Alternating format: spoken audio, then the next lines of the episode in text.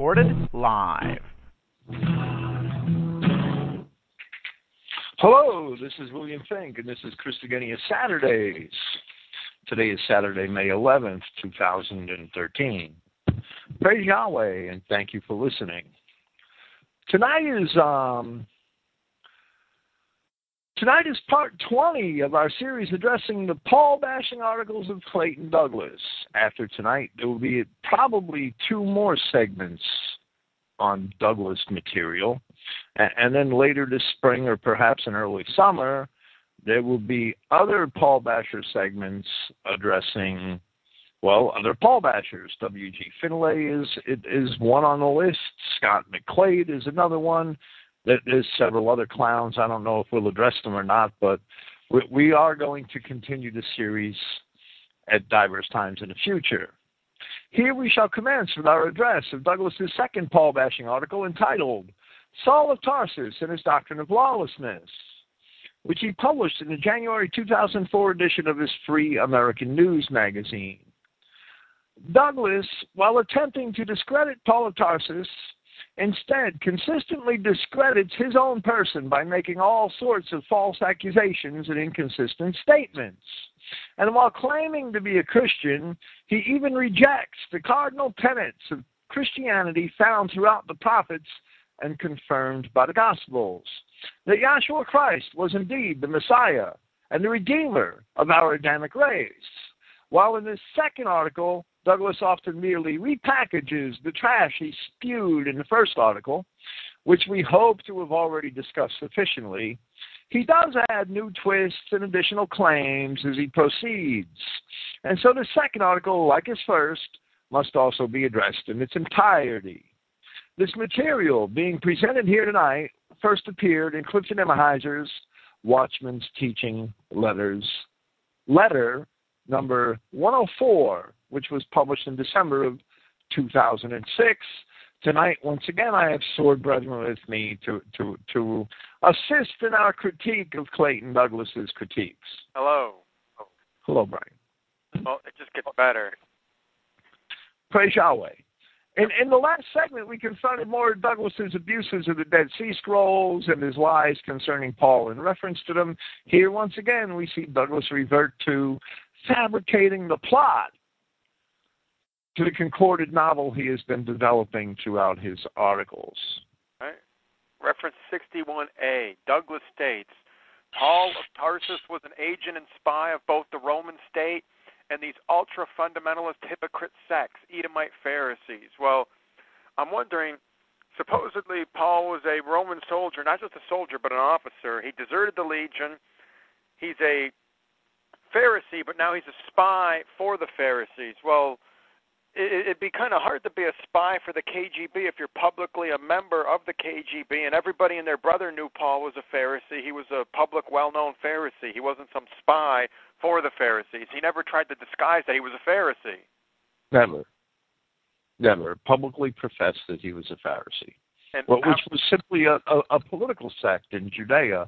It, it was all of the um, all of the men who wanted a voice in, in, in the public um, circle or circus and and and wanted a political say in in the nation of Judea at the time belonged to one of the parties.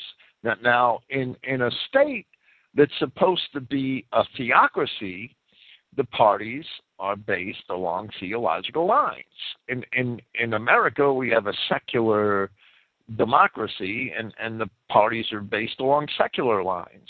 Being a Pharisee it is tantamount to being a, a Republican here in America today. Being a Sadducee is tantamount to being a Democrat. It, it's it's simply a, a sect which promotes a certain view of government and scriptures and and the things that ruled over those people at that time. Being an Essene would be like being perhaps a you know a, a libertarian. Well, well, not really ideologically, but but in the sense that it was the grassroots of, of, of the politi- political system at the time. Right. Well, Douglas offers no proof that Paul was any sort of secret agent. So he's gone from a Roman soldier to a Roman officer, a, Rome, a deserter from the legion. Now he's an agent and a spy. What was he, an official member of the Frumentarii?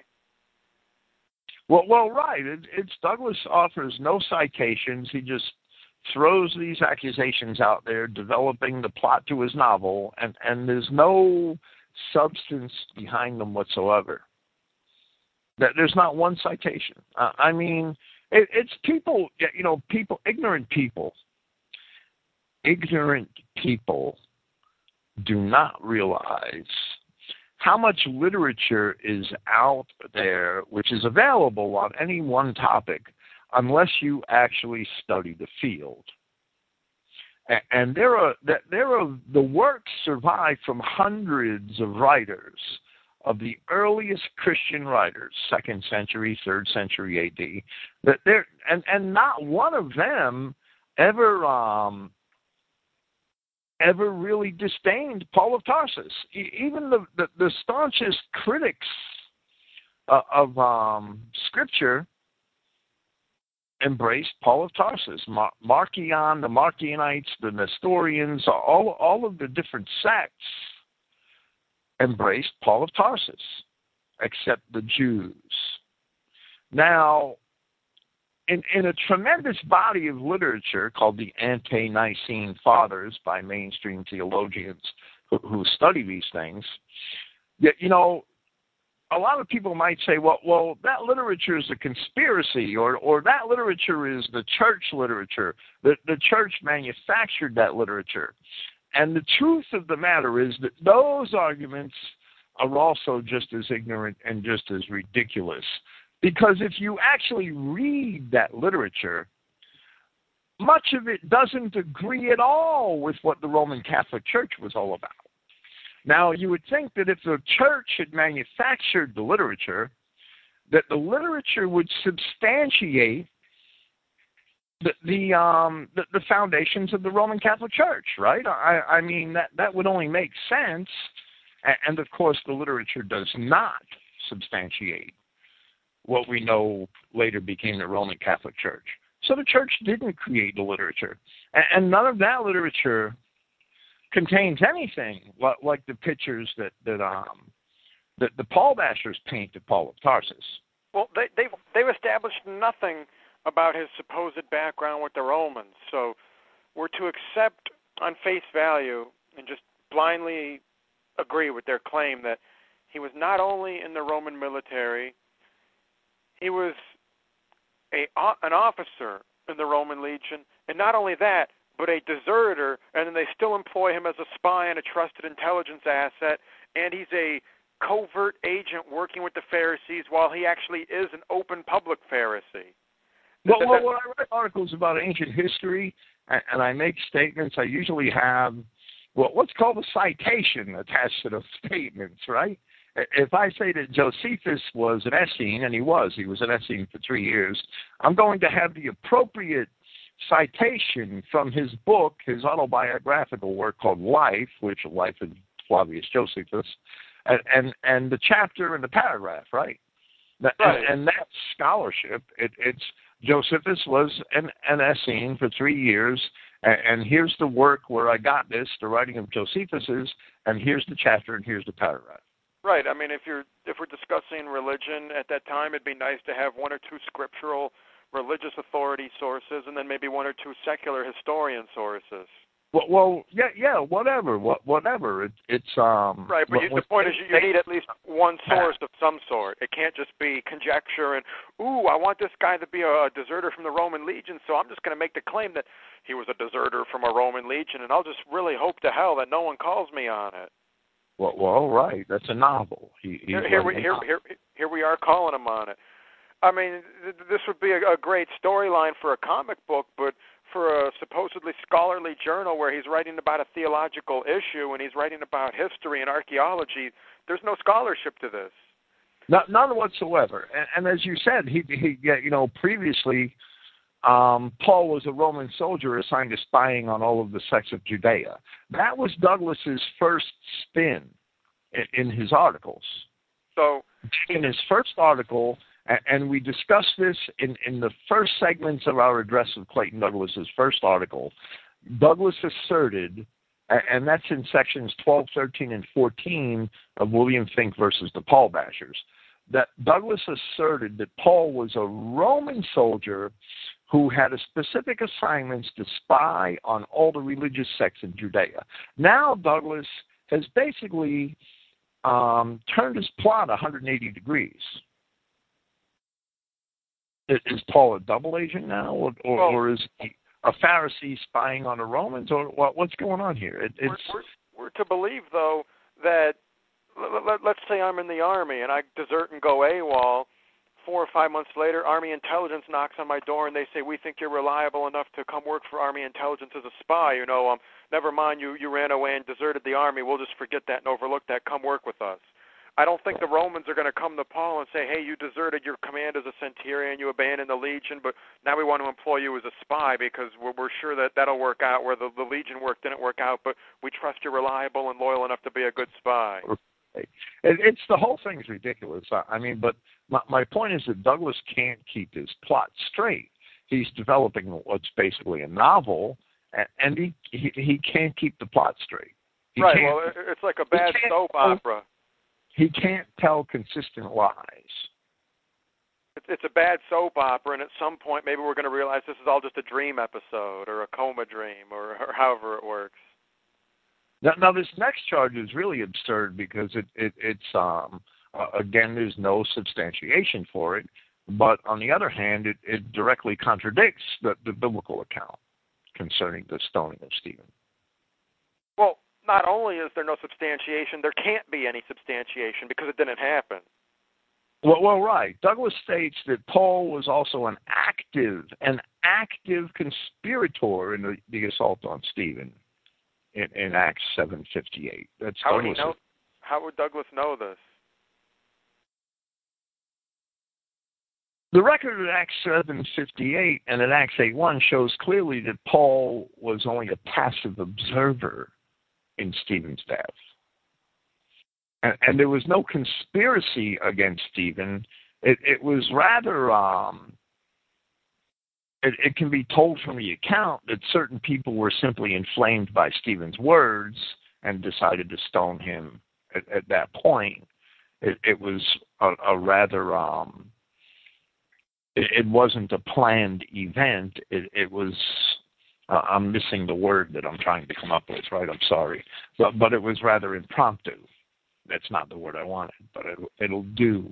The, the um, Paul merely kept the garments of the men perpetrating the acts against Stephen. That's all he did. He watched their garments. In, in the ancient world, when you undertook any physical activity, you, you, and, and there's evidence of this in the Last Supper in, in John chapter 13, where Christ was going to wash the feet of the apostles he removed his robes and girded himself with a towel because clothing was um, because clothing was dear and and most people did not have a lot of clothing they took care not to soil it in, in labor. So so these men took their garments off and, and went to stone stephen. And paul only watched their garments. He wasn't an active participant. He, he's not without guilt in the matter. He admitted guilt in the matter but he's right. not an active participant. I'm sure Douglas is going to claim that Paul did much more than he admitted to in Acts. But Paul's a liar and Acts isn't to be trusted, where they basically discard all of the um the acts. But well, well, if act is not to be trusted, then you cannot raise the issue of the stoning of Stephen because the book of Acts is the only place it's recorded. So, generally, from Douglas's perspective, unless there's something in Acts that we can use to point to Paul and say, look, he's remotely linked to this murder. He's linked to this. He admitted to this. He was here. The book of Acts gets thrown out unless it's going to be used to disparage Paul. Well, well, right, and and and, and that's patently that that's patently unjust. That right. there's um, that, that there there are other records of the stoning of Stephen in the early Christian writers, and they are all copied from the Book of Acts. Right, the Book of. Acts is the only record of the stoning of Stephen. It's the only original record. If Douglas does not accept the Book of Acts as valid, then it can't be used for any purpose. It can't not, be. Well, right, or Douglas is a hypocrite. It's that simple. So if the book is invalid, then he shouldn't be quoting it at all, unless he's quoting it to show how it's invalid. but he's already made it clear he thinks Paul is a liar, yet he's quoting Paul's own words to try and twist them and condemn him. And Douglas is actually the liar. Right. So if you believe someone's a liar, why would you quote them to make a case? Well, well, right. If if you think the um, well, it, it's the same as all the fools that think the Bible's a fairy tale, and then they go around quoting it to to make cases all the time. If Right. if, if you think that a book is illegitimate, you you don't quote the book to to make um, points to your own argument if the book's illegitimate. If, if you're criticizing the book, that's one thing, but but Douglas is he, he's really doing both. He's criticizing it on one hand, and then on the other, he's quoting it to make points conducive to his argument, and he's lying about what the book says. The book's an authority, or the book's not an authority. If the book is not an authority, then don't discuss the stoning of Stephen at all, because there's no other authority for the stoning of Stephen. It's not like you, you could say, well, this book's wrong. I have this one over here that was written by so and so in the first century, and, and and he says something different. That would be a different story if a competing if, a competing record existed. But in this case, no competing record exists. Right, but they basically want to say this book is garbage. Don't listen to this book. But oh, we're going to take four pages out of this book and we're going to use it to make a case against this guy over here. Right. It, it's patently unjust and it's hypocritical. But we've come to expect this from Douglas. Well, well, right. That that's that, that's scholarly method. With Clayton Douglas, there is none. With, the author of these articles, there is no honest academic method. Well, I'd have to say, if I were a professor and somebody turned this in, I would just have to tell them that this is garbage. You get a zero. You're you're failed on this. There's nothing scholarly about any of this, unless the class was, you know, creative writing or short stories 101. How about creative lying? that is better. Closer to the truth. It captures the essence of what they're doing here. And like you said, you pointed out that in sections 12, 13, and 14, he painted a different vision of what Paul was up to.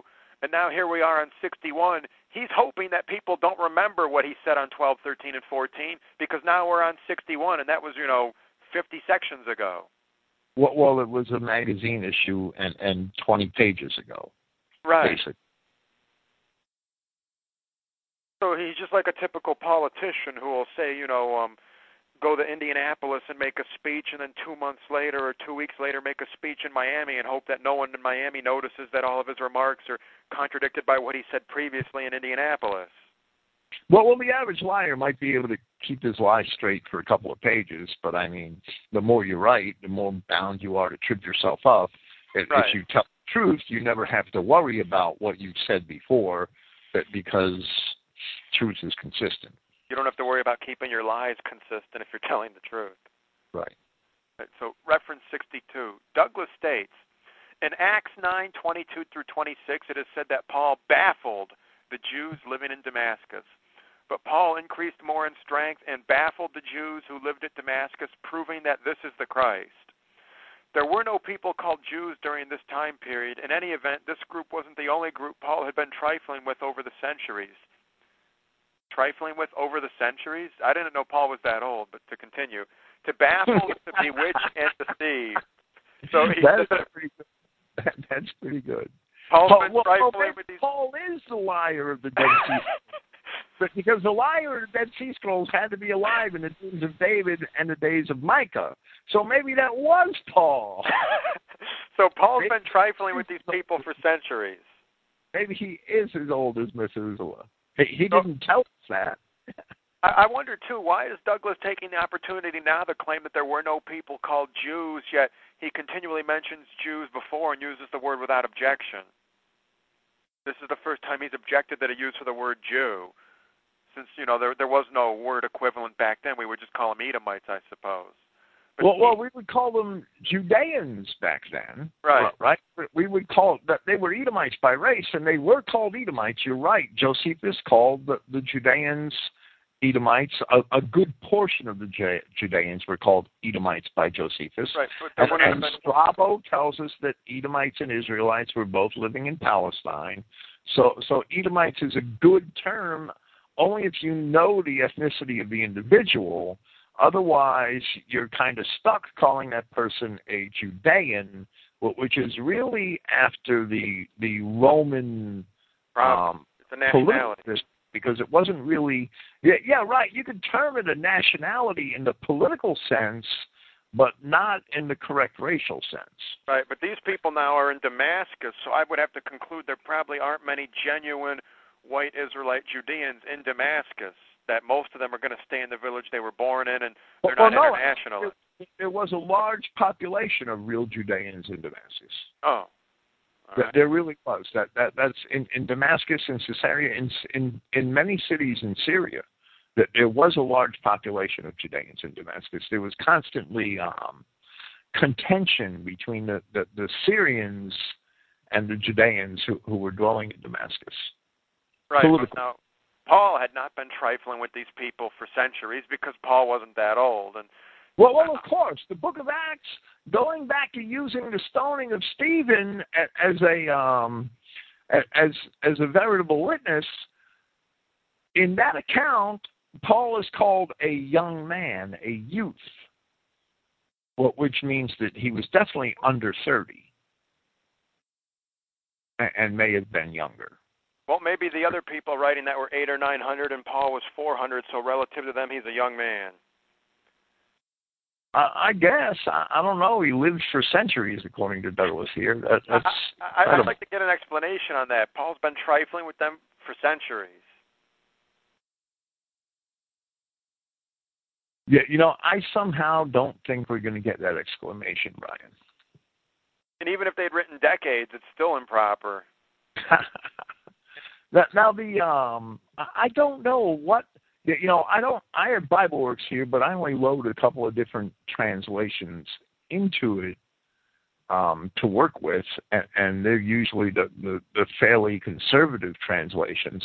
I don't know what translation translates this verb. Um, sug kuno is the verb. It literally means to pour together, right? That's what it means. It, it's it, it's confound in the King James version of the Bible. Douglas takes this verb baffle. I don't know wh- which translation he got that from. In the King James version, the verb is confound, and that's also how it is in the Christogenea New Testament. And, and he not only blatantly um, misdefines the word, but he also does so after abusing its context. Uh, let me read the passage.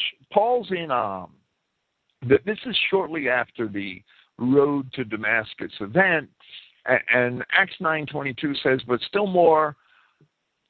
Saul, um, I'll read the Christogenea New Testament version, but still more was Saul strengthened and confounded the Judeans who were dwelling in Damascus, instructing that this man is the Christ. Well, well, he was persecuting a short time before this. He was persecuting the Judeans in Damascus because they were following this what he called considered a wayward sect. They were following this sect of, of the Nazorians, sect of the Nazarenes, it was called. He was following after Christ that these people, and, and they were being persecuted. Paul was their persecutor. And, and now he's teaching Christianity. That's why they were confounded, right? They weren't baffled that they were confounded. They had every right to be confounded, right? I, I'm, I mean, it's like the, the government coming to you and telling you that now you could keep all your guns, right? And and yesterday they wanted to take them away. Well, well you're going to figure, well, what are they up to? You, you know, and and and the the confounding must have been honest because it's explained. It, it's explained from a very honest perspective, right in the Book of Acts, right in the records that, that Luke didn't try to conceal anything here. He's admitting that these people in Damascus were confounded by Paul's behavior, that they weren't baffled. That the um, the word confound does not mean to bewitch or to deceive, and, that's how Douglas is defining the word, right? To, to bewitch or deceive. The, the word confound does not mean that. The word baffled doesn't really mean that. And, and um, the, the word baffle is to frustrate or check a person by confusing or perplexing. So Douglas doesn't even know English, right? That doesn't, you know, um, baffle and confound do not imply guile and deception. Well, well, right. And Douglas claims that to baffle is to bewitch and to deceive. Douglas doesn't even know English. this man's an English writer, right? He, he was a correspondent for the American Free Press. He has his own magazine. You'd think he knew English, right? I mean, or at least owned a dictionary. I, don't think he owns a dictionary. He had to pawn it to get money for marijuana. Now, now, baffle can also be to impede the force or movement of, and, we have baffles on exhaust pipes and things like that, right? Right. Where, where it has it, it has other definitions of a noun, but none of them are are, are tantamount to deception right. or, or or anything like that. To to bewitch, no, that's not what baffle means. He has to use it with a connotation of treachery, though, doesn't he, to make his point? He just can't come out and say these people were confused and they they, they didn't expect to hear what they heard. Well, well, right, but it's ridiculous to say that the word baffle or, or the word confound has a connotation of treachery. You know, the word by itself does not have that connotation. I, I could confuse you. Well, well, maybe I'm confused myself, but I'm not necessarily confusing you on purpose. Right. So you raised some point about astrophysics, and I'm confused. It doesn't mean you're treacherously deceiving me. Well, well, right, and, and it's clear from the right from the account in Acts. It's very clear that the Judeans of Damascus were confounded or confused, having been expecting Paul's arrival to harass them. He rather arrives as one of them. He arrives as a Christian, and and, and they're saying, "Well, what happened to this guy?" And they had every right to say that. So, so they were confused. And um, in truth, Paul was, according to the according to the account, that because if Clayton Douglas, if Clayton Douglas accepts one part of this account, he has to accept it all. This account being the only authority for these events, yet you either take it or reject it at face value. If you accept half of it, unless you have another competing account which you can show conflicts with this one and that that's of equal gravity or authority, then you can't only accept half of this account. You have to accept the whole thing. And according to the account, Paul was converted to Christianity by Christ on his way to Damascus. And, and that's why he was converted. And, and when the people of Damascus saw him converted, well, they, they wondered about it. They were confused. Right, because he was a renowned persecutor. Well, well, it's odd here that Clayton Douglas makes a correct observation concerning the word Jews, since this is so late in his articles, and, and he's used the he's also already used the word very often himself, right? And and, and I, I I'm fairly certain this is the first time that, that he makes a correct observation of, of, of this word that these people um, Right. It's a bit late in the game to start discussing the correct context of the word and the deeper meaning and what it should really say. Well, right. Where he says there were no people called Jews during this time period. Right. Right. And that's true that these people are Judeans, and they aren't all to be identified with the people known later in English as Jews. But but yeah, it's it's about 20 pages into his articles, and it's a little late for for him to come to that realization. Throughout Douglas's article, he used the term Jew, Jews, um, Jewish, and, and used them indiscriminately, capitalized or not.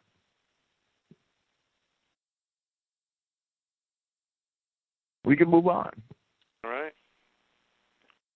Reference 63 Douglas states did you know that Jesus' own disciples were both afraid of him and didn't believe that he was a disciple? Or don't you really care?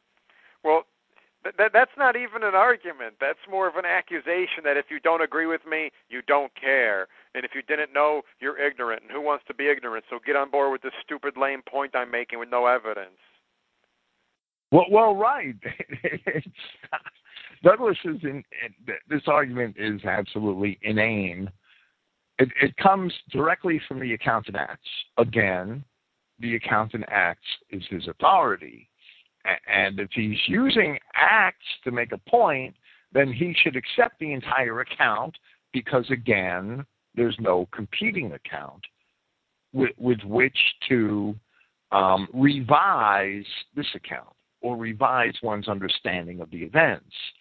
If you accept parts of this account, you have to accept this account because it's the only account, or, or you reject the whole thing.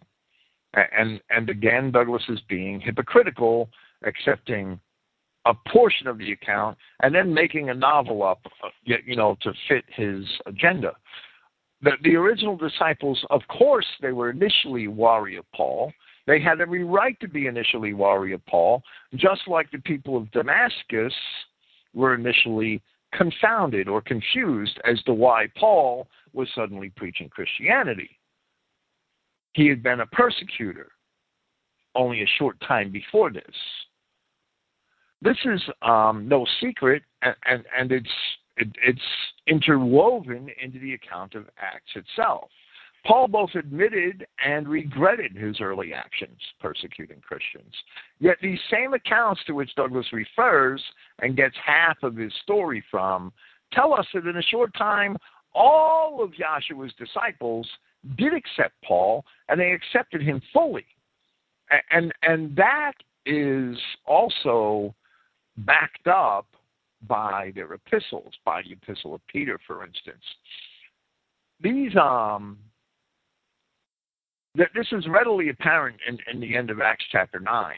Right here in Acts, we don't even have to leave Acts chapter nine to see that that where we are told that the Christians delivered Paul the Christians delivered Paul from the unbelieving Jews in Acts chapter 9, where Paul was afterwards accepted by the disciples at Jerusalem. The unbelieving Jews in Damascus wanted to kill Paul right away. And, and the Christians at Damascus, who he formally persecuted, helped him escape from the city. It's right there in Acts chapter 9. Douglas will dispute the validity and claim that it's just Paul's self serving propaganda. Well, well, right. But if you're going to accept Acts chapter nine, you have to accept the whole chapter. You can't pick and choose. Um, otherwise, it's basically hypocrisy. Well, that's what Douglas is doing. This sentence we're going to go with because it makes Paul look negative. Ooh, this sentence we can't have that one. It makes him, it casts him in a positive light. This one we can twist and distort and make him look bad with it. This sentence has to go. This one stays. This one goes. That's what he's doing. It's like a line item veto. You either take the whole thing or you you, you reject the whole thing.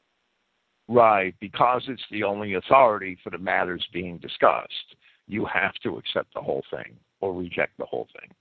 In, Acts chapters 14 and 15, we see that Paul was accepted at Antioch by the Christians there. Now, his teaching was challenged by certain Judaized um, Judaizers among the Pharisees. Yet, upon being heard by the elders of the disciples in Jerusalem, and in Acts chapter 15, Paul was not only accepted by them, but his teaching was fully vindicated in Acts chapter 15. Now, now Clayton Douglas is basically a pawn and a patsy for Jews and and and all kinds of sexual deviance, and and basically he relates only part of Acts or, or any of the New Testament, which can be abused in order to uphold the positions of the Jews and the and the sexual deviants. That that's what he's doing. So, so uh, I mean, it gets more ridiculous than this, but that's basically what he's done. All right. Reference 64. Douglas states the Dead Sea Scrolls show us that Damascus was the name of the Qumran community of Essenes it was on his way to visit these revolutionaries that Paul claims to have been stopped by a vision. So now they're revolutionaries. Is there any evidence that the community in Damascus was a group of re- violent revolutionaries? Well, no, not in Damascus, right? That there is evidence in the Qumran scrolls that they were very that the sect that created the scrolls first there's no evidence they were essenes. The evidence and, and i've spelled it out here on several recent programs the evidence is quite the contrary that they were not essenes. When you actually sit and read the dead sea scrolls they were not essenes. Now now the um the sect that did create the dead sea scrolls the qumran sect is the proper name for them the Qumran community would be a proper name for them, that those people were vehemently anti-Roman. That they were. That there's no doubt. The War Scroll is, is um, their writing. It's their it's peculiar to their sect, and it's vehemently anti-Roman. But that that doesn't make them Essenes, and that sure as hell doesn't put them in Damascus. That this may be one of the most ridiculous statements I've ever seen concerning the geography of first century Palestine. It, it's so ludicrous. It, it's an absolute pity that it requires attention. Discussing the geography of Syria, Strabo says the city of Damascus is also a noteworthy city, having been, I might almost say, even the most famous of the cities in that part of the world in the time of the Persian Empire. You, you know, Damascus was a prominent city, and it had been there for many centuries. Damascus is probably um, it, it, it, it very well could be the oldest city which is still functioning today as a city, even though I don't know if the squat monsters that inhabit it really should count as um should, should count as a as a city population. But no, Damascus what was around in the time of Abraham. Right. Well, Damascus, Phil, have you noticed the four thousand years old? It's been in the same place and consistently inhabited for, for at least 4,000 years. Have you noticed the leadership, the rulers of Syria, you know, like the Alawites, like Assad? They are the lightest skinned people and they they look yeah, a world apart from Jews too, but that's okay. They look a world apart from all the say the Iraqis and the Saudis who are, you know, literally short brown squat monsters.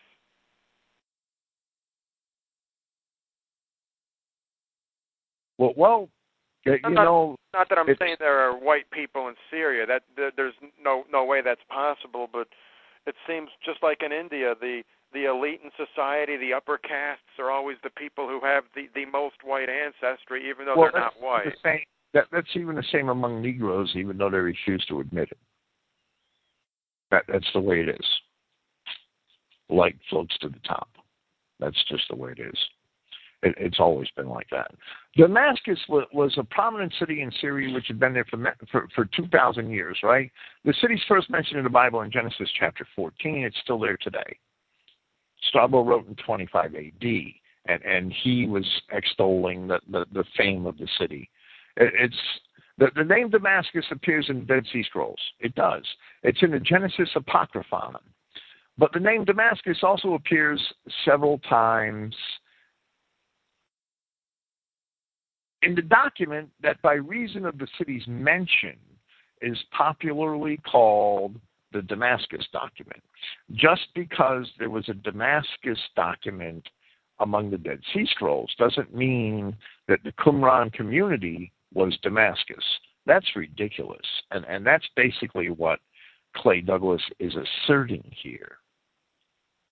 Now, now, the copies of the Damascus document found at Qumran are found in the fragments um, fra- fragments from both the fourth and fifth caves, 266, 273, 5Q12, 6, and sixth cave, 6Q15.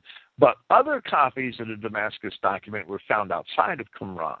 So we're very familiar with this document, right? And, and, it's included in publications of the Dead Sea Scrolls because it's obviously copies of the same document. The other copies were discovered in Cairo, in Egypt. So there are actually two copies of what's called the Damascus document, and guess what?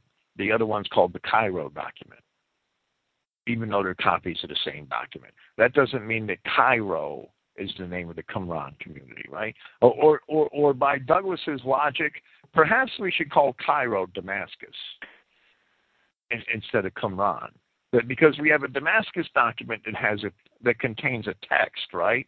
Well, we have a Cairo document that contains the same text. And uh, I'm sure Paul's the bad guy in all those texts. Well, well, right. Now, there's nothing in the Dead Sea Scrolls which link the scrolls to Qumran. Nothing. There's not not one word in the Dead Sea Scrolls, as they have survived to us, link the scrolls to Qumran, except that they were found near Qumran. That's why they're called the Qumran scrolls. That's why the community that that is perceived to have deposited them in these caves is called the Qumran community, only because they were found near a place called Qumran. That's the only reason. There's no internal evidence in these scrolls, not one shred of evidence that links them to this place called Qumran, except that they were found nearby. Now, now, if you went to a motel in, in Bethlehem, Pennsylvania, and found a, a Gideon Bible in the drawer, would you imagine yourself to be standing at the very place where, where Christ was born? No. I mean, I mean, this is Douglas's reasoning. It's ridiculous. I would hope not. The, the logic of Douglas's um, statement of Damascus being found at documents in Qumran, so so we'll relocate the name of this great city to Qumran. It's ridiculous. This guy's an idiot. Whoever wrote these these articles sounds smart. Uh, I mean, a lot of people might fall for this garbage, but the, the guy that wrote this is an idiot. Well, not only that, Bill, but as we've said, it's not just the guy that wrote this, it's the team, it's the clique, it's the little cabal of rabbis that sat around writing this. And at some point it occurred to one of them, oh, let's call into question the use of the word Jew because that can be another stone we'll throw at Paul. And they did this now instead of 20 pages ago. Well, well, if the little cabal of rabbis that sat around writing this are who I think they are, that then this is that brother Nazariah clown from the Pacific Northwest that fancies himself an Essene, and, and I think he's actually related to, to the earlier sect of, of um, Joseph, Joseph Jeffers and, and Philip Evans and, and those turkeys that that that um that think that Christ walked the earth in, in the times of you know 70 years before he did or 80 years before he did in the middle of the first century BC, and and there's there's a thousand other heresies with those clowns. Well, Bill, how can they style themselves Essenes when we basically know virtually nothing about what the Essenes taught, what they believed, what their philosophy was, what their worldview, what their perspective on life? We don't know any of that. This is the equivalent of me claiming, you know, I follow the military training regime of the people of the sea, the same sea people who took down Egypt and plagued the you know the the Near East for so many you know for so many decades, so many centuries. I follow that training regime when we know virtually nothing about the people of the sea. Well, well, right, except for some certain inscriptions from Pharaoh Merneptah. The the um. So when someone comes along claiming that they're an Essene, what they're basically doing is they're communicating that they're an idiot and a whack job. Well, absolutely. Anybody who claims that they're an Essene is some kind of new age freak, and that's the bottom line. That the, the the hippies that that um that escaped Charles Manson in the California desert, that you know that that, that they're new age freaks, and and and basically that they're um most of the Essenes I see online are, are New Age communists also. They're, they're no different than the 60s flower children, except that their language might be a little more sophisticated. I should write a letter to Charles Manson. You know, um, dear Mr. Manson, can you vouch for these individuals that they say that they're tuned in and that they know about the world? What are you saying? He say, "Oh yeah, we used to hang together back on the ranch."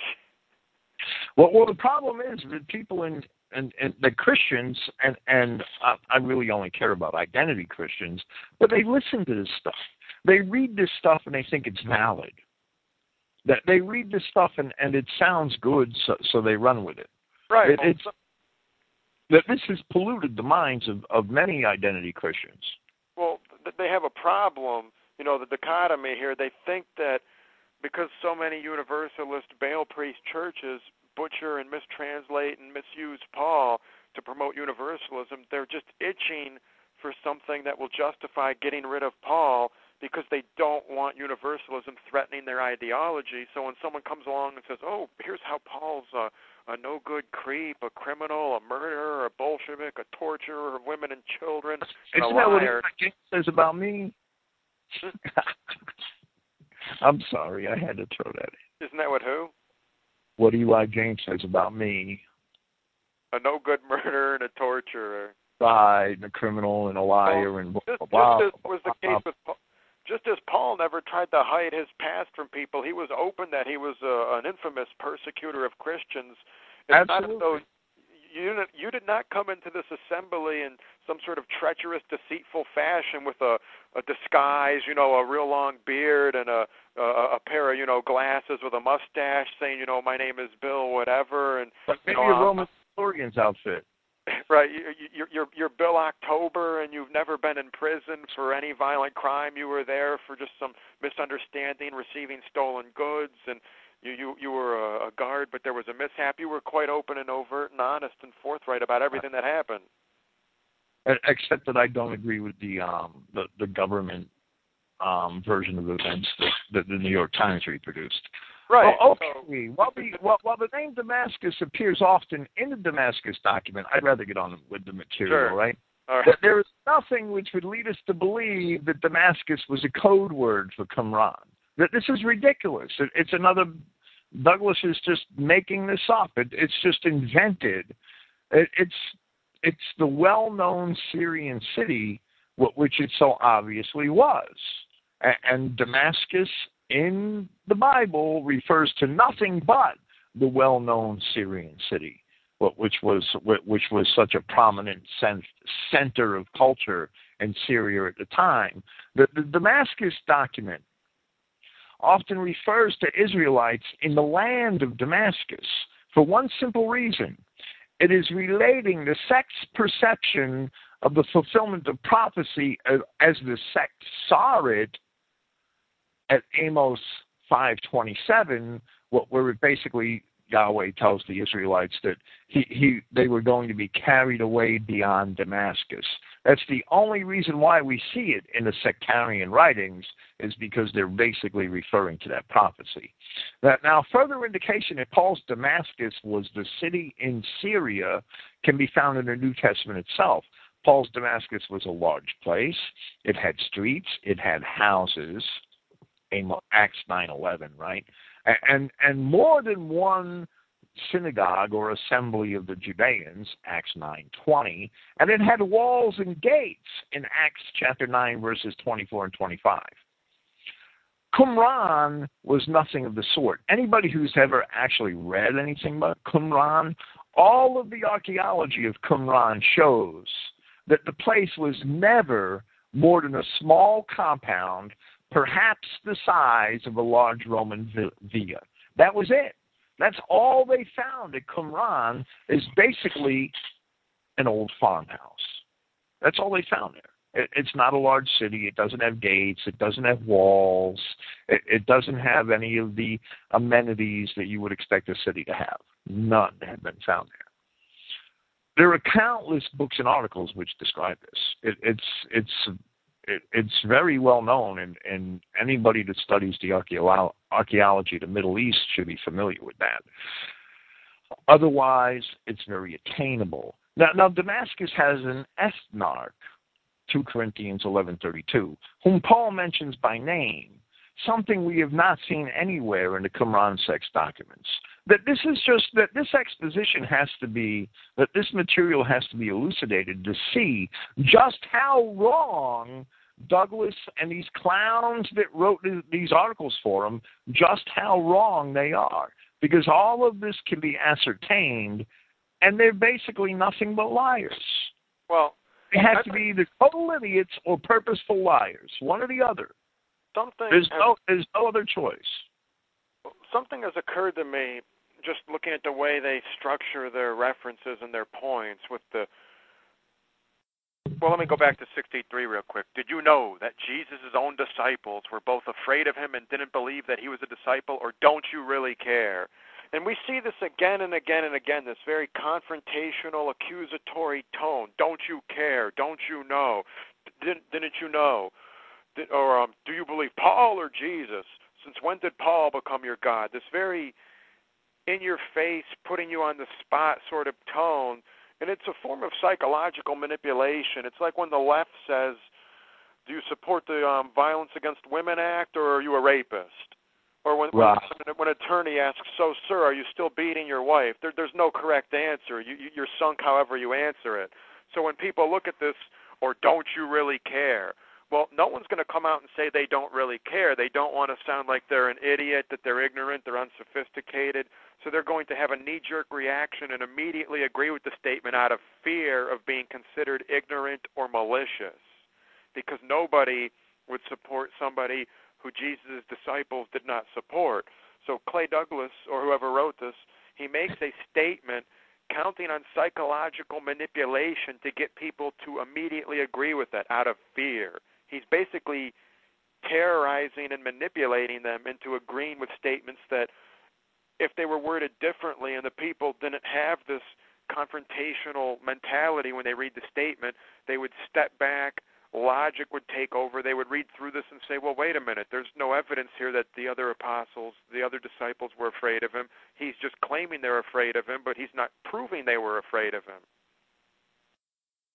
So whoever wrote this knows a thing or two about psychology and manipulation. He's not just some bumpkin off the street or some, you know, dope smoker up in the mountains. So I, I, I, I do get the idea. Douglas did not write this, and whoever is the actual author, or in, in the little clique, the little team of authors, there is a psychologist or a psychiatrist or somebody that's you know at least done an undergrad in psychology. They they well, know how to manipulate. Pretty Jewish to me. Absolutely. Well, they, they know what they're. I just want to say I'm, they know what they're doing. Okay, I I mean that's your assessment, and and it very well um, may be valid. I, I, I don't. Yeah, you know I see your point that they're actually attempting to coerce people into accepting these these false testimonies, and, and um, really um, make them feel belittled if they don't. It, it it basically forces you to accept their testimony unless you're um, certain in in your knowledge and can refute them effectively. Right. Where when you know you write an article in the Saxon Messenger, you don't beat people over the head and tell them you must conclude this. You present the evidence, you present what your conclusions are, and you guide them in that direction. But you don't beat them over the head and tell them they're bad people if they don't conclude exactly what you want them to conclude. And that's Absolutely. exactly what that's exactly what's going on here. All right. Reference 65. Clayton Douglas states to the mystics, prophets, and revolutionaries of that day, Paul's vision seemed as nothing more than a cop out for why he was claiming his Romanized message to be in line with the clearly anti Roman teachings of Jesus. Wait a minute. Paul now has a Romanized message despite the fact that he's an agent of the Pharisees. this doesn't make uh, sense. He jumped the fence and he's a centurion again. So it, Paul, uh, Paul's a Bolshevik who hates the Romans, though he hated them enough to desert them, but now he's preaching a Romanized message. Well, well, the things that Paul was teaching at this time were absolutely contrary to to um, to Rome, to pagan Rome. There was no Roman Catholic Rome. There was no Roman Catholic Rome at this time, Clayton Douglas. That There's um, I don't think he realizes that. Maybe he thinks they had a pope before Christ. I, I don't know. I don't know. To call Paul's message Romanized is is quite ridiculous. If Paul's message was Romanized, he, he would have um, fashioned Christ as Jupiter or Pluto or or, or Saturn. Or I'm I'm kidding about Pluto, right? Or or Saturn or or Mercury or Hermes or one of them. It it, it Mercury is Hermes. Um, it doesn't matter. It, it's the to call Paul's message Romanized is ridiculous.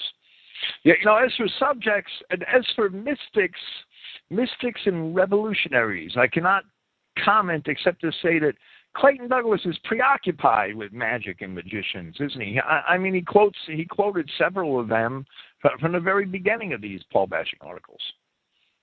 He's also fascinated by revolutionaries, and, and he is so often in his articles put his lot with men such as um, Friedrich, God is Dead, Nietzsche, and, and who ended up in an insane asylum at age 45. And, and Bishop John S. Spong, there was a revolutionary. He was indeed a revolutionary. He, he was at the vanguard of the integrationist civil rights movement. He was the first Episcopalian bishop to ordain sexually deviant men as ministers, and, and, and he was a chorus leader for the acceptance of homosexual marriage. But these are the revolutionaries Clayton Douglas loves. He, he he's um entranced by mystics and revolutionaries, and, and he's accusing Paul of um being a mystic and a you know he, he he's accusing Paul with the words of the mystics and revolutionaries of Paul's day, but but he can't cite any books. We've already satisfactorily shown that Paul was actually an ultra conservative, a member of the Pharisaical priesthood and that was basically the order at the time that wanted to maintain the traditions in Judea. So Paul thought he was defending his faith by opposing this new age upstart Christian cult. But well, basically that was Paul's attitude at the first. He, he thought that he was defending the status quo and, and the traditions of, of his religion as he understood it at the time. And today we see plenty of Judeo Christians do the same thing even though we know they're dead wrong and, and what they're teaching is not traditional Christianity at all, right? Paul was in the same position. He was the, the Judeo Hebrew of, of his day. If Paul's message were Romanized, would Paul have been imprisoned at Rome and ex- executed by Nero? Why would Rome hold prisoner and kill such an ally? I, I don't get it. Why would Rome execute such a supposedly faithful agent, which Clayton Douglas claims that Paul was? And and and Christ wasn't anti-Roman. How was Christ anti-Roman? If Christ were anti-Roman, how could Pontius Pilate, the Roman governor, insist on letting Christ go free, finding no fault with him? John chapter 19, verses six, verses four, six, and twelve. So, so Clayton Douglas again is deceiving his audience, or he's an idiot. He's one or the other. He has to be. Now, now, now, you suspect that they're not idiots, so they have to be purposeful deceivers. Right. Well, they've shown they know enough about Scripture to twist it, to omit certain verses. You know, they'll they'll go on, they'll list this, this, this, but then they'll stop abruptly and it's not just because of it's it's some mistake and they forgot to include the next verse. The next verse doesn't go along with what they want to show. So th- these people have at least they they have a passing knowledge of the Bible, and they know enough to deceive and to lead good intentioned, decent people in our faith community down a dead end road. So th- that's why I'm saying I, I can't accept the idea that they're just idiots. They're they're deceivers and they're treacherous but they're only idiots in the sense that they haven't done enough homework to make it an even better deception. Their deception is transparent to individuals such as ourselves, but it's not transparent to everyone, or else we wouldn't have to be here doing the series. Well, well, absolutely. I have to agree with that. That the um, yeah, you know, I I want to mention this while while it's written into the paper, but I also want to mention it that the um beginning of the series we demonstrated that Paul and Christ himself could not have been anti-Roman, but because the the um, the, the, the beast, the series of world empires ruling over the sons of man, as Daniel puts it in, in um, Daniel chapter 4, wheresoever, maybe perhaps that's Daniel chapter 2, wheresoever the children of Adam dwell. That series of empires was ordained by God. And in order to um, be anti Roman, as Paul teaches in Romans chapter 13, in order to resist the power and authority of that series of empires, one would set himself in opposition to the will of God. Christ was not anti Roman. Christ said, Render unto Caesar what is Caesar's, so that you could render unto God what is God's. And, and, and that's what Christ taught. Christ told Pilate, You would have no power over me unless it were given to you from heaven above, from God. So, so Christ acceded to Pilate's authority over him because that authority was given by God. And Christ understood that, and Paul understood that. They weren't anti Roman at all. There's not one anti Roman word in the Gospels of Christ. In fact, he even healed the centurion's servant.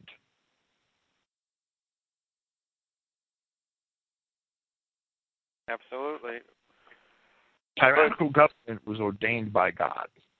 Right. And it was set it, it was set to to a time period and there's no getting out from under the, the, the word of God concerning that government.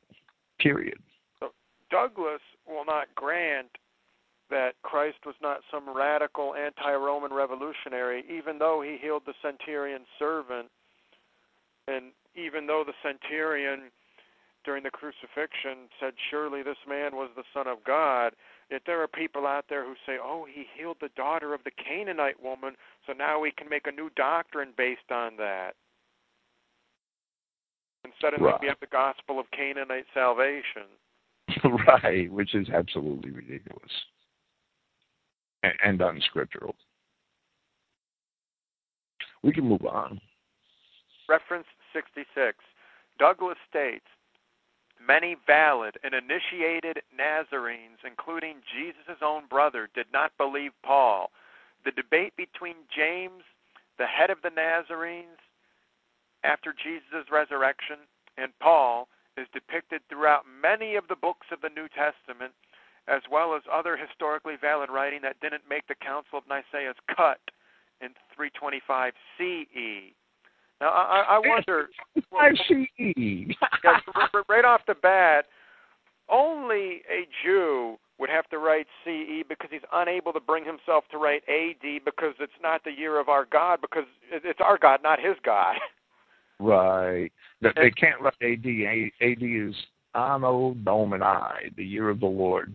They can't right. write that they can't bring themselves to write it, which is it's rather telling that they would write CE. They're claiming they're an authority on religion, yet they can't even write AD. And also, the um, the Nazarenes. How, how does one get initiated and become a Nazarene? Is there a is there a code that they recorded that here's the secret handshake? We um, tap you on the back three times, and boom, you're a Nazarene. So what does Douglas mean when he says valid and initiated Nazarenes? Well, what well, well, I'll tell you what he means. I'll tell you what he means, and I sim- I, I explained this last night in my Acts chapter two presentation. This word Nazarene, right? The the the, the Judeans, the disbelieving Judeans, let's call them Jews.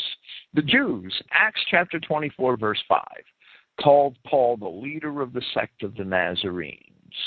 They called him that because at that time the Jews would not use the word Christ in reference to Joshua Christ. They would not use the word Christians in reference to his followers because if they used the word, they were making an admission in fact of, of the meaning that the word carries.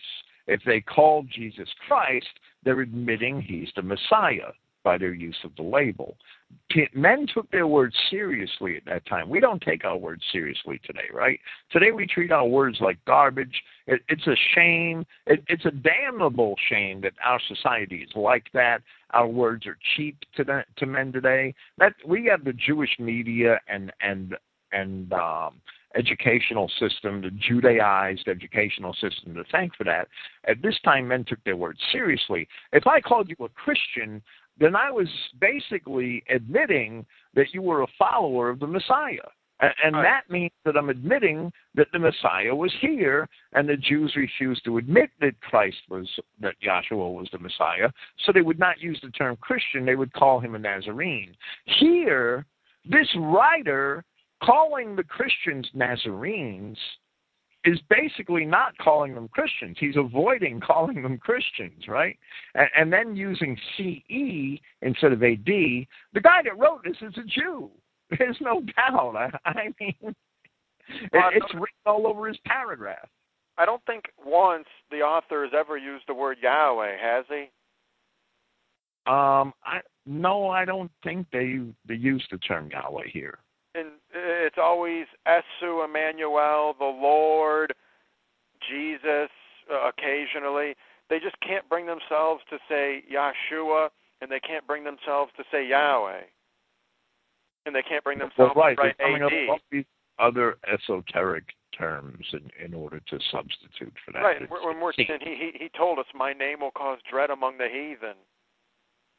It, it, it basically depends on which of the writers, because as, you point out many times, there appear to be several of them working on this article.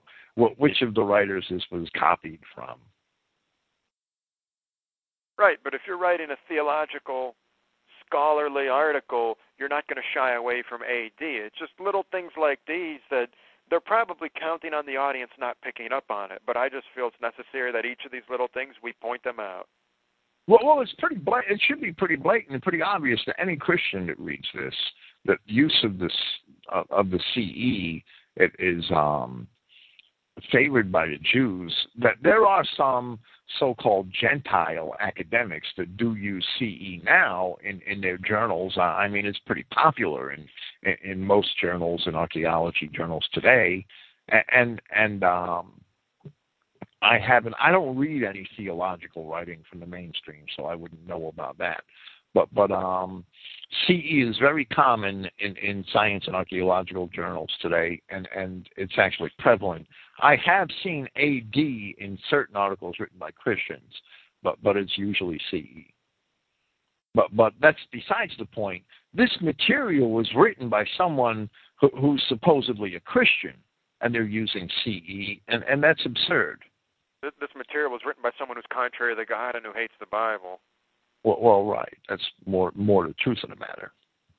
Well, we've already seen earlier in, in, in the series that Douglas invents a debate between James and Paul, a debate which never existed. Douglas cites James 1:26, James chapter 3 verses 5 through 6, and asserts that James was referring to Paul and that's an assertion which is certainly proven false upon reading those verses in context. I, I, I don't know if I, I, I should probably go and um, and read the verses that, that Douglas cites, James one twenty six. If one supposes to be religious, not guiding his tongue with the bridle, but deceiving his heart, his religion is vain. Now the King James Bible um, treats that pronoun more emphatically, and it's not incorrect. They write, "If any man among you." Now, now James is is writing to the twelve tribes scattered abroad, and that among you is in the it's in the majority text that word, but it's not it, it's not in in the better manuscripts. However, if any man among you, or if any man, period, seems to be religious and bridles not his tongue, that that certainly can't. Well, well, that can be applied to anybody in part in in in, in particular at any time, but that certainly is not a comment aimed at Paul of Tarsus. There's absolutely nothing in the context here that, that indicates that James is talking about Paul of Tarsus, he's basically talking to the 12 tribes scattered abroad and saying, If any man among you, if one from among you, anybody who who speaks loosely among you. But well, could that mean Paul of Tarsus? I'd say about there's a one in 12 million shot that it means Paul of Tarsus at any given time. It could mean any one of us at any given time. It's ridiculous to say, "Oh, James is talking about Paul there." That that's absolute subterfuge. It, it's absolute subterfuge. Now, now James talks about the tongue again and the trouble it causes in in James three verses five and six, and, and that's also general comments that aren't aimed at any particular individual. So, so Douglas, it, this is um, that this is actually false accusations, which Douglas is taking things out of comments from James' epistles and, and saying, oh, this applies to Paul. So, so you could do that to any book and, and apply it to anyone, right? And and because you make the contention, that makes it true. Of, of course not. It's ridiculous. As far as, as as far as this debate being depicted throughout many books of, of the, the New Testament, this is what Douglas is claiming here, that this is a claim that Douglas certainly could not establish if he were challenged. It's, it's ridiculous. It's a lie. It's a blatant lie. It, it's um, notice again that Douglas he, he says these things, but he never makes any citations. He never makes one citation to support his claims. And and and then he supports his claim further by, by referring to unnamed apocryphal books, making no citations there either as if he actually read those books, right? I'll bet he's never read an apocryphal book. I can only deduce from one thing from all of these unsubstantiated claims of, of this article is that it's purposeful lying. If it weren't lying, there would be citations. There was certainly no debate between James and Paul. There was never a debate between James and Paul. There was one apparent point of contention between James and Paul. And in our meager records, and one short epistle of James, that's all we have is one epistle from James. That's the only writing of his we have, and some statements which Luke recorded in Acts. This point, the one point of contention between James and Paul, is never debated and it's never discussed at length. And that point of contention is that apparently James was convinced, in, in, and this is evident in Acts chapter 21, that men born into Judaism and their children should continue to be circumcised and keep the Mosaic law. That was James's attitude. It's reflected in Acts chapter 21 from verses 20 to 24. And Paul would disagree with that Yet Paul, the apostle to the non Judeans, right, the apostle to the nations, taught that those Christians of the nations, the nations of dispersed Israel, who were no longer practicing Judaism and had not done so for quite some time, and were not born into Judaism, were not to be burdened by those things. And, we could see that in Acts chapter 21, verse 25, and in Acts chapter 15, read the entire chapter, and you'll clearly see that. So if, if, if this is so, then I must assert that the Christian has to side with Paul on this issue. Upon inspecting the prophets, Jeremiah tells us that with the new covenant, both those of the house of Israel and the house of Judah would have the laws written into their hearts. It's not ambiguous, it's a direct statement relating to both the law and the new covenant. I'm going to, to expound on this at length in my upcoming presentation, Yahweh willing, of Acts chapter 21 and, and Acts chapter 15. But when I get to them in, in my ongoing present, um, my, my, current presentation of the book of Acts, the, the um, how could a man follow two different sets of laws? We follow the laws written on the paper in in in the, in, in the Pentateuch, the books of Moses, or we follow the um, the laws written in our hearts, which Jeremiah explicitly prophesies. They have to be the same law. Well, well, right. We man can't worship, can't follow two different sets of laws. It's not possible. Ezekiel chapter 37 tells us that Israel and Judah shall no longer be two nations, but shall be one and have one king and shall not be divided anymore. So, so I think that the, the record in Acts reflects that James was wrong. And there's reasons for that. And I will get into them in depth when I discuss Acts chapter 20. And um, that, that's just the way it is, right? It, it's, it's there in the record for everybody to read. Acts chapter 20. James basically recommended that to Paul. He defended the law and the prophets and the, the circumcision in front of Paul. And basically, James seems towards the end of his life to, to have sided with the Judaizers who surrounded him in Jerusalem by his own admission, Acts chapter 21, and I'm going to talk about this at length, at, at great length when I present that chapter. That the, um, the, the prophets, Ezekiel, Judah and Israel being one stick, the new covenant being made with both Judah and Israel and Jeremiah. There's no room in the prophecies concerning Judah and Israel for two classes, two distinct classes of people under Christ. There's no room for it. it it's it, it's um the the law in our hearts or, or the law in the Pentateuch. It, it's you know Christ said, "If you love me, keep my commandments." And and we have those, and and of course we should keep them, and of course we should aspire to the law as a model of, of our behavior, but we're not going to be judged by it. it. It's a whole long conversation. It's not black and white, and I can't explain it in a five minute soundbite. But it's clear that Israel and Judah would have had the same law, and that's the law written in their hearts in, in as a matter of New Testament prophecy in Jeremiah chapter 31. So today, when the evangelicals spiritualize Israel and talk about how it's a the, the church is Israel and the Jews still have their own law, their own path, their own everything, they really don't have a clue what they're talking about. There aren't. Well, well they don't have a clue what they're talking about because Christ says nobody gets to the Father except through me. Right.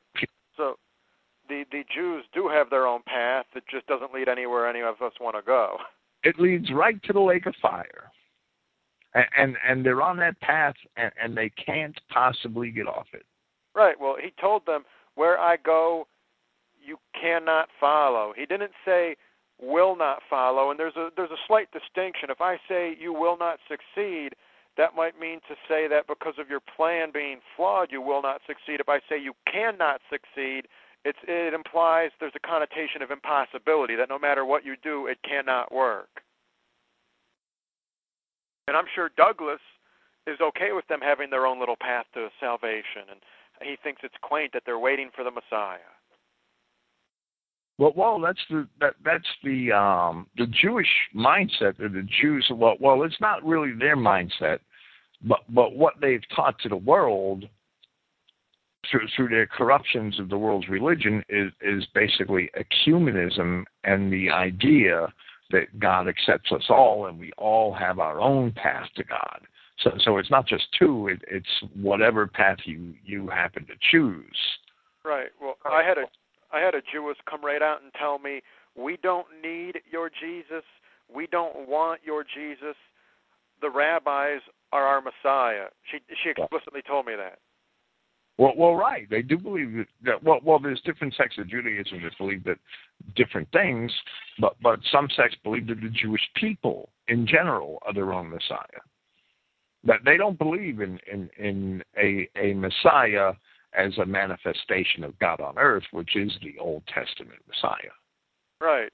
And then Douglas will quote people like John Spong who believe theism is dead and that salvation is irrelevant.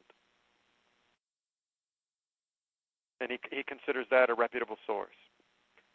So he he quotes magicians, socialists, universalists, deviants and perverts.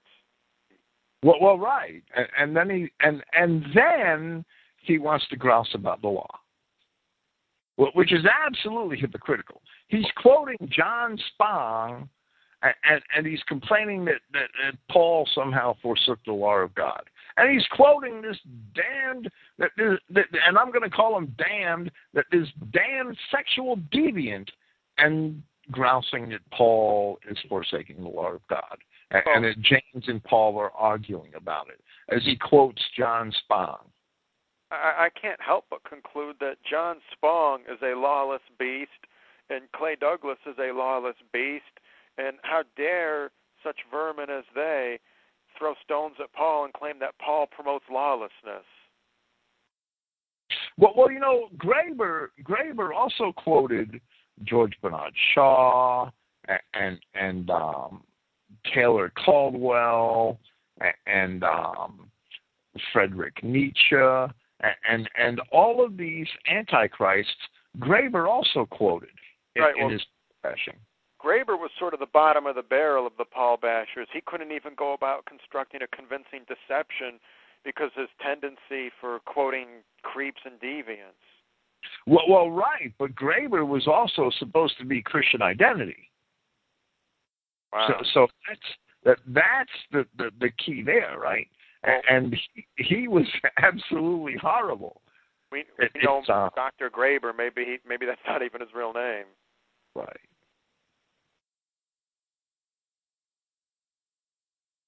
All right. We can uh, move on to the next reference. Reference 67. Clay Douglas states, In the Dead Sea Scrolls, Paul is referred to simply as the liar, for in truth he claimed that nearly every traditional facet of the Nazarene way of life, those practices of the Nazarite oath in particular, were invalid, while Jesus stated that he taught the spirit of the Old Testament. Paul completely mocked and ridiculed the Torah time and time again, but you still think of Paul as a good guy, correct? You are, of course, welcome to continue on with your traditions. You can do exactly that, even though the onus has now been placed on you. So, here again, more of this psychological manipulation, treacherously coercing people into accepting horrible arguments out of guilt. So, just to be clear on this, Paul is the liar in a document written at least five or six centuries before Paul was even born. And Paul completely mocked everything that the Torah stood for and that the Torah was teaching, despite the fact that he was a Pharisee. And the Dead Sea Scrolls address how to live your life in accordance with Jesus' teachings, yet they were written 600 years before he was born. I'm having trouble wrapping my head around all this. It, it's um well well the Dead Sea Scrolls weren't really written 600 years before Christ was born, but they were probably written before Christ was crucified. All right. there's no doubt. They're, they're definitely not Christian. There's nothing Christian at all about the Dead Sea Scrolls. The authors of the Dead Sea Scrolls knew nothing about Christ. Right, but to call Paul the liar of the Dead Sea Scrolls. Oh yes, the liar, the liar of the Dead Sea Scrolls did exist. Uh, in the context in which the Peshers mention the liar, the liar of the Dead Sea Scrolls did exist 600 years before Paul was born. I'm sorry. Right, that, that's what I meant by the, the 600. And, and a thousand years, because the liar was also around in the days of David and in the days of Micah, right? So, so the liar was as old as Methuselah, maybe. Right, and we know that Paul is not as old as Methuselah, or that would have been noteworthy and everyone would have mentioned it. The liar in the Dead Sea Scrolls is really simply an epithet, but for that race of people, it's always been opposed to God all through time. That it's always managed to infiltrate our societies and, and and deceive and mislead our people. Just as Jude wrote and, and Peter wrote that there were false prophets among the people, referring to ancient Israel. Can I guess what race of people we're referring to? Well, well, if you really need to, uh, I think most of the people listening to this will know that we're talking about the Kenites, the Canaanites, the Edomites, and and that they're all related. Darn, I thought we were talking about the Swiss. Oh, okay. I'm, I'm just kidding. I was going to say I, I need three guesses, and the first two don't count. Well, well, it's it's been established here in with much detail uh, earlier in this series that the liar of the Dead Sea Scrolls certainly could not have been Paul of Tarsus, but for the reasons we just mentioned and, and others. Yet, yet here Douglas confuses several other disparate facts, facets of, of biblical history, which must be addressed. Evidently, Douglas believes that the Qumran sect, which is an appropriate name for whoever it was that, that wrote the Dead Sea Scrolls, were not only Christians, but also that they took the ancient Nazarite vows, which are described in Numbers chapter 6. And, and it's easy to see that the Nazarite vows were not taken by the Qumran sect. You know, Douglas is, whoever wrote this is craftily confusing that word Nazarite in the Old Testament with the word Nazarene used of Christ in the New Testament. And those terms should not be confused. I went into great detail about that last night in my presentation on Acts chapter 2. That the, um, the, the Nazarite vows were not taken by the Qumran sect. And, and that can be proven because the Nazarite vows include these instructions found in number 16. He, meaning the Nazarite, shall separate himself from wine and strong drink, and shall drink no vinegar of wine or vinegar of strong drink, neither shall he drink any liquor of grapes, nor eat moist grapes or dried.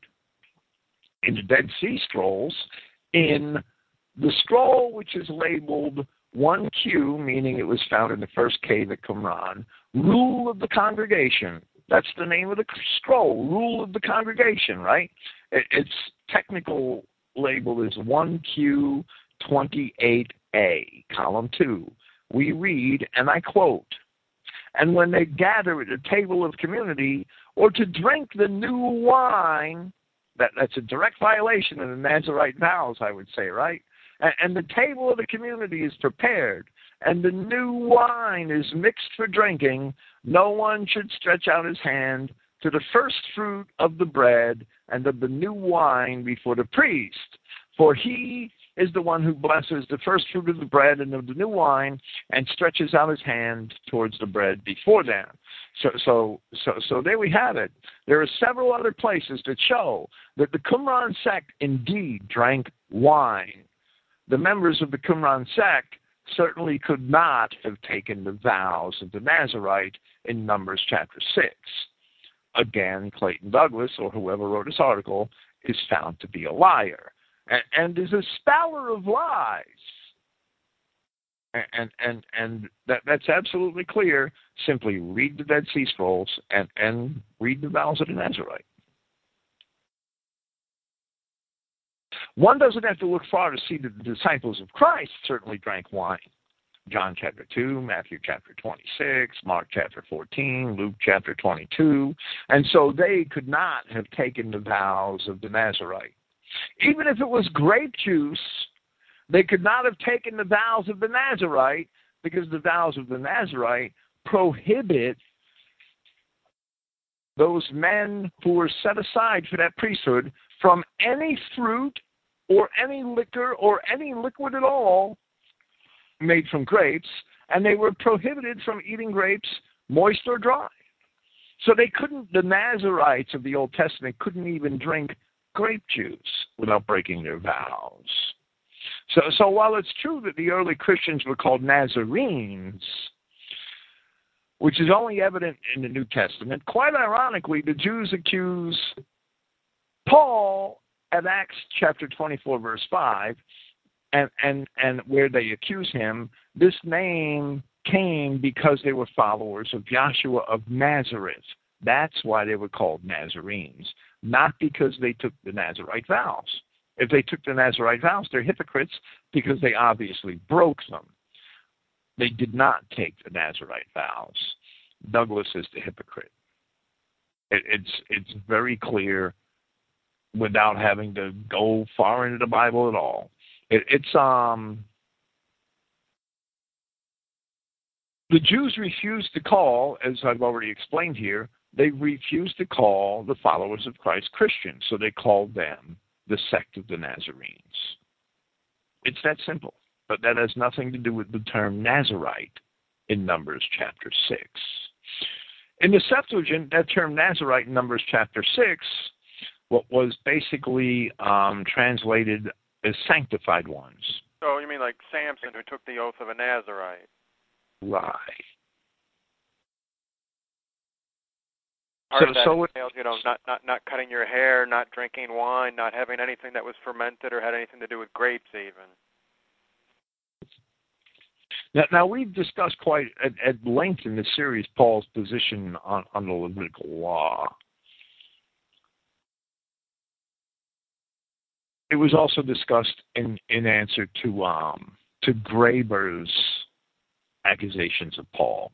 Douglas states that Paul completely mocked and ridiculed the Torah time and time again, and as usual, he offers nothing of substance but a vain and hollow accusation. Well, no know, citations, no, specific if, examples, just a blanket accusation. If Paul had mocked and ridiculed the Torah time and time again, and there were dozens of examples, Douglas or Nazariah or whatever freak, whatever clown wrote this, they would pull out at least several of them, or at least direct the readers there because they would they would love that. Because right now they're grasping at straws; they have nothing, and if they actually had anything, they would run with it. No doubt, if they, if they had anything, that they certainly would include it. That there should be no doubt. But they have nothing. That they make blanket accusations and and no citations. It's incredible. It, it's the pattern that, that's been set throughout these articles and it's incredible that anybody could possibly uh, follow anything like this. from any of the Paul Bashers. I haven't seen I haven't seen any honest interpretation of Scripture or, or honest interpretation of history from any of the Paul Bashers. And, and again, I challenge them. If they think they have an accusation against Paul of Tarsus that can actually stick, I challenge them to send it to me, and I'll address it on this program. It's that simple. If they have an accusation against Paul of Tarsus that can actually stick, I beg them to send it to me. I'll address it on this program. I accuse Paul of having been a Pharisee, and I accuse him of having been mortal because he died in the end. right. It, it's incredible. And it's uh, all of this Paul bashing material, all of the Paul bashing material, I, I even the Paul bashing material from, from, from my, uh, a man who was once a dear friend of mine, Ralph Daigle, which was um and and Ralph was sincere. He was sincere, but he could never come up with anything that actually stuck. Once you read the Greek, well, once you understood the scripture in context and in, in, the con, in the biblical context, it, it none of it sticks. Once you understand the history, the culture of the time, none of it sticks. It's all it, it's all vain. It's distracting, and it's destructive because Paul, Paul of Tarsus, was history's first Christian identity pastor. I have an entire podcast on Christogenea from, from a presentation I did at the Fellowship of God's Covenant People last year. Uh, I would challenge any Paul Basher to go listen to that podcast and and and tell me that I'm wrong. I would challenge any of them to go listen to that podcast and and come try to refute it. And and if your if your refutation if your refutation is valid from history and scripture, I'll take the podcast down off my site and apologize. But there's nothing in that podcast that can be that, that can be refuted from history and scripture. Paul of Tarsus was Christianity's first identity pastor. He was going to all of these places, teaching them correctly that they were indeed the, the ancient dispersion of the children of Israel. And he knew it and he knew why, and it was Paul of Tarsus that made the Christian gospel stick to the people who were its intended recipients. And, and that could only come from the hand of God. Absolutely. Reference 68. No, we'll we'll leave it at this for tonight, and and I'll see you here next week. We're, we're going to give this Paul bashing stuff a break for a couple of weeks. Next week, we're going to discuss my my, my recent essay on the Saxon Messenger, that the um the wicked black gentry. Right. The, the Jews of colonial America, basically. What if, what if someone wants to issue a refutation of your podcast and their main theory is that they can just attack you and defame you and call you a murderer and say, "Oh, you're a murderer, just like Paul was a murderer." I mean, well, well right, but that's that. That sounds like um, some of those other Christian identity universalists that that can't debate Scripture, but they they so so they attack my person and my past and, and try to defame me that the um, the pagans do the same thing. That those clowns at Renegade Broadcasting and places like that, they do the same thing. That they can't debate me, they can't face me like men and have an honest discussion of our culture and history. So, so they that they resort to defamation and ad hominem attacks, just like the Christian Identity Universalists. That's all it's they no, have. that, that's certainly method. They don't have a leg to stand on.